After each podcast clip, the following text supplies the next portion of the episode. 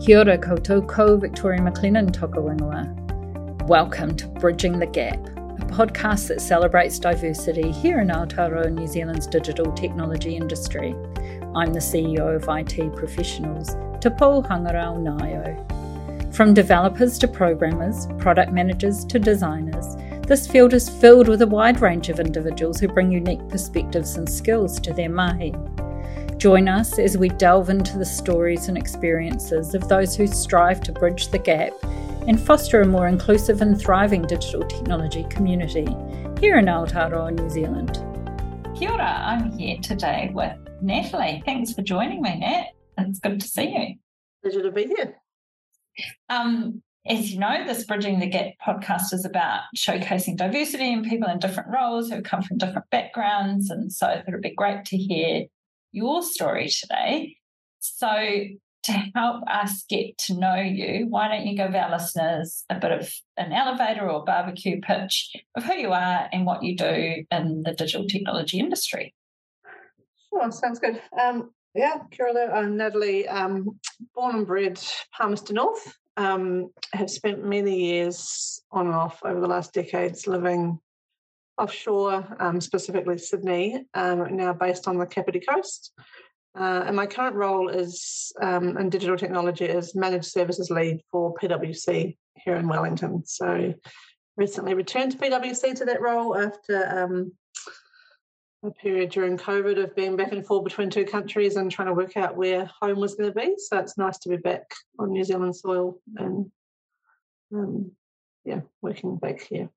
And um, I know we've talked about it before, but and it's not in my script. But how did how have you found the contrast between working in Australia to coming back to New Zealand? What are the differences, I guess, between? it's interesting. It's it's interesting, um, and I think COVID's had a lot to do with it, right? So we left here um, eight and a half, nine years ago. Um, you know, for greener pastures, if you like.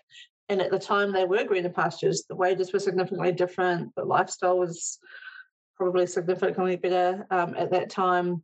And then, you know, COVID hit and we were stuck in a, another country and couldn't get home. I had an older daughter who was here.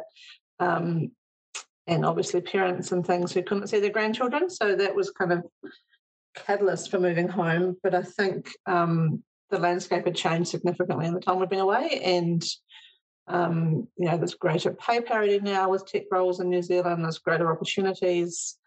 Um, you know, and there's a lot of people moving home at the same time. The the tech community is growing. I know there's been a regression again, and there's people jumping back over the over the ditch. But um, there's a lot of people that moved home, and it kind of felt like a whole community coming home together because there were so many people doing nice. the same thing. Yeah. yeah.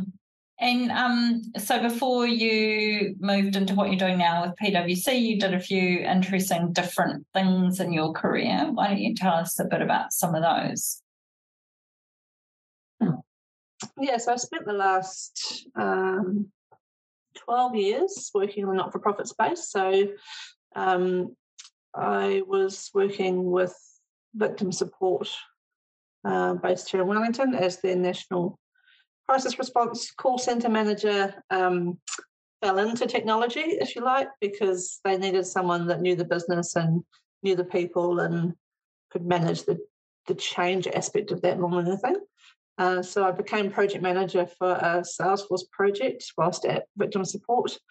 Um, that gave me an incredible launch pad to go to Australia into a number of different not-for-profit roles. I've been blessed to work for organisations that you know have saved lives, changed lives, um, um, helped kids get into university, helped people win gold medals, um, helped people win Oscars. Um, so yeah, that my falling into technology has really um, taken me on a journey over the last twelve years of some really incredible, um, incredible roles. Uh, most recently, before I came home, I was working for the Australian Olympic Committee um, managing their um, cloud platforms, specifically Salesforce. So all of the collection of data for athletes and teams going offshore to games and the um, challenges that COVID brought, having to uh, what's the buzzword we used? Pivot, I guess, everything we were doing and change the way we were doing things to be able to get people on a plane and tour games and with them, you know, with minimal disruption to their um their build up, which um yeah, was an incredible thing to be part of. But so cool to be part of that and and all of that other mahi that you've just described. That yeah, yeah, and I just love that about our industry that you can be working in the tech part of a business or an organization or a not for profit that you're really passionate about as well. It opens up quite a few opportunities. Oh, absolutely. And I think like I always not for profit is is where my passion is, and I will always, even in the work I'm doing now, I still make sure that's front and center of um, you know what what we're trying to achieve. And um, victim support was an incredible organisation to go into as my first leadership role, and then obviously the fall into technology as well. The, the lessons I learnt there, but also the amazing work um, that they do, and being able to be part of that was, um, yeah, yeah, pretty special. really, really, really cool. So, tell me a bit about some of the challenges that you've faced working in this industry and how you've overcome them. If there's an example you can talk about. Um, yeah, look, there's there's a couple of examples. Um, obviously, some of those roles have been, and I mean, not just technology being quite male dominated, but some of those organisations are quite male dominated as well. And there's a bit of an old school culture there around um, who gets a seat at the top table, if you like. So breaking through glass, glass ceilings and you know, making sure that you're seen and heard in that space is, is really important. Um, but I think, um,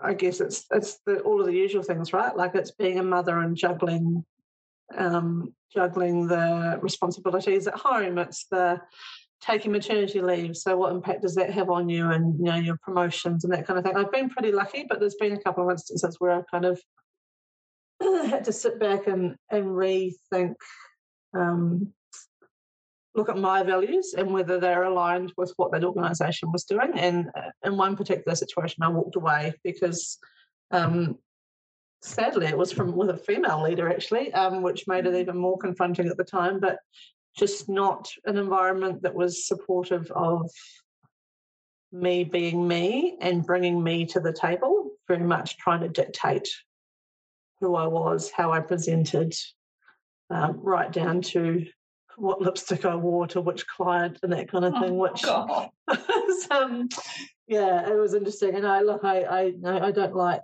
um, when I commit to something. I don't like um, uh, not seeing it through. But there's, there's certainly a, there was a time there, and when I first returned um, to Australia, that I just, yeah, I had to make some hard decisions based on what my my um, um, ethical boundaries were, I guess. And that's really sad to hear, but it's really common. I hear this from mm. other women that often it's women who they've worked for that haven't helped them. And there's this great quote from Madeleine Albright about how there's a special place in hell for women who don't support other women. And that's always really resonated with me because at different times in my career, there have been women in, in roles above me who have um, been very hard on the women in their organisations. Yeah, really sad.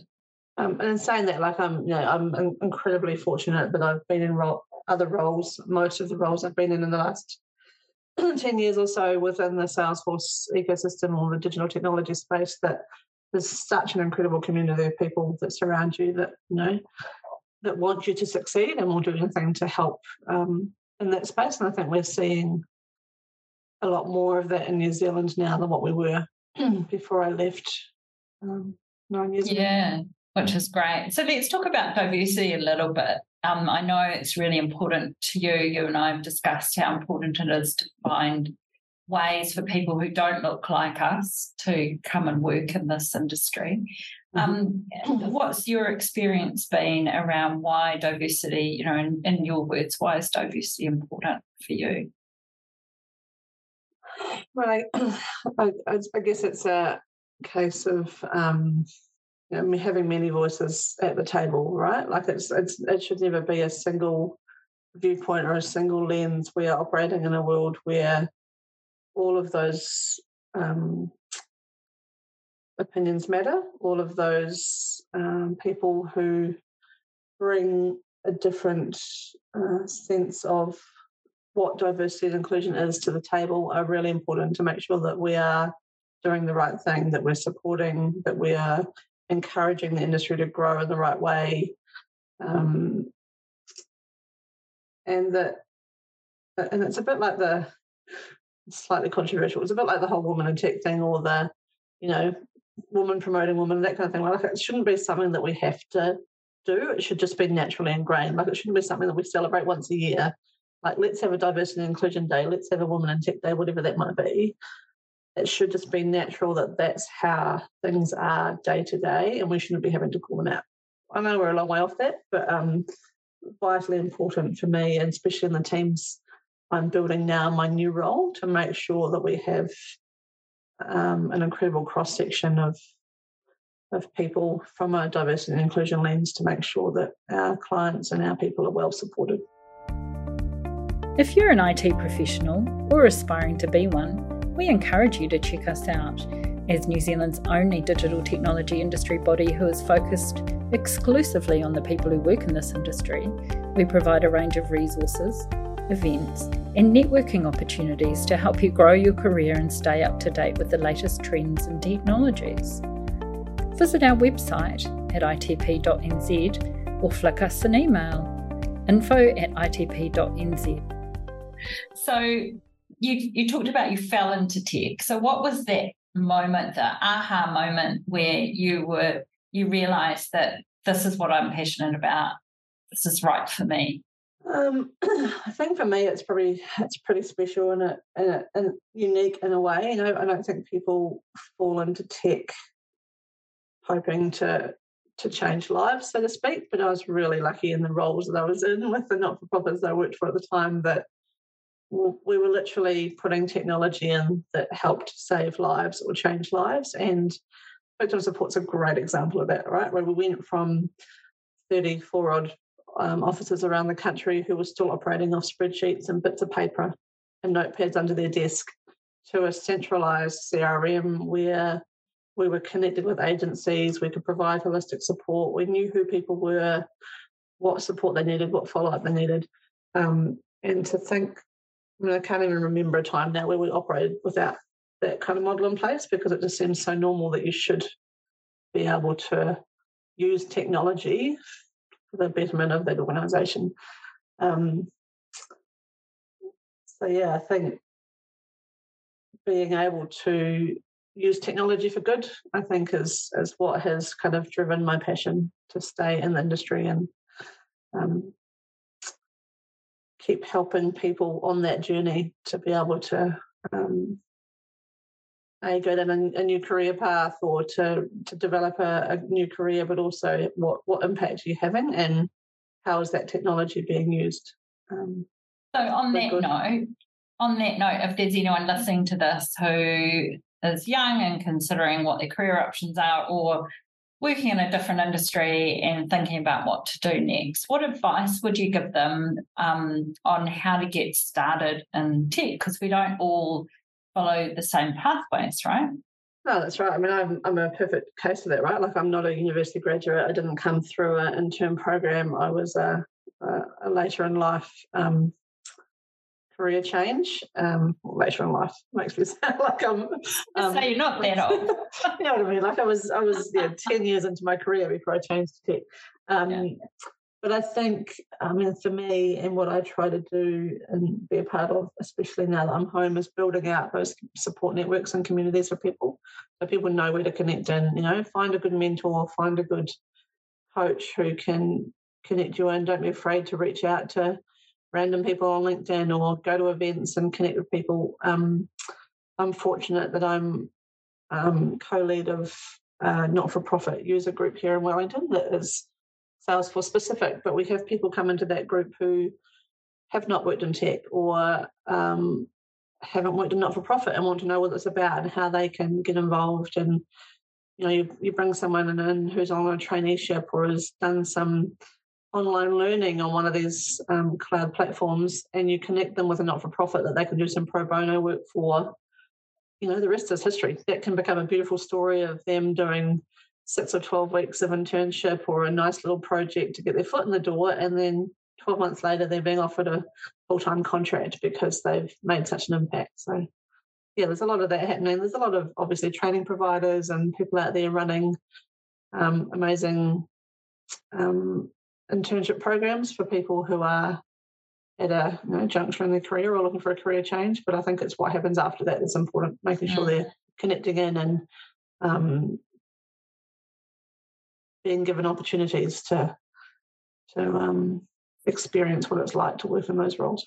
Well, now I know that you run that group. You wait, I'll be hitting you up because I get people wearing my my DECA hat, Digital yeah. Equity Coalition hat. I get people contact me all the time with how can I help uh, close, with closing the digital divide? And there are so many not for profits in our network who who potentially do use Salesforce that don't actually know. Mm. Um, and so, yeah, potentially we can connect people up who are enthusiastic yeah, yes, in the right direction. Yesterday's session was actually really great. That's the first one we've done um, for a couple of months, and it was specifically focused on training and change and how do you enable people to to adopt the technology, right? Like and shifting right. away from um, focusing on tech risk to change risk and how you take people on that journey to make sure they're enabled. Um, nice. That was fantastic.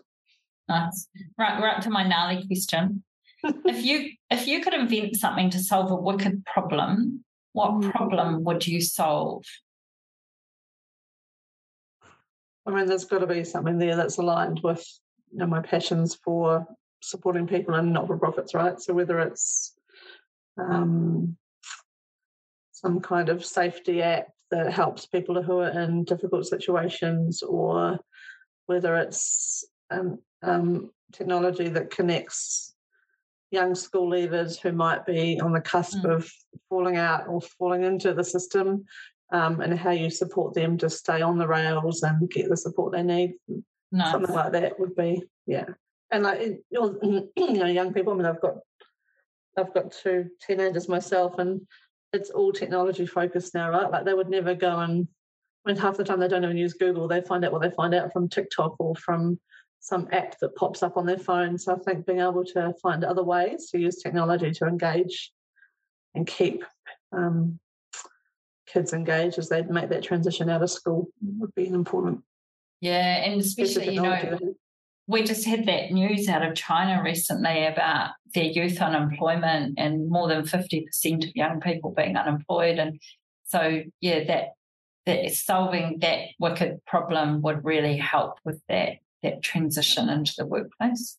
Yeah, I mean, there's lots of amazing organisations out there that are doing that work, but how do you support them and put technology in place mm. that the kids are going to engage with?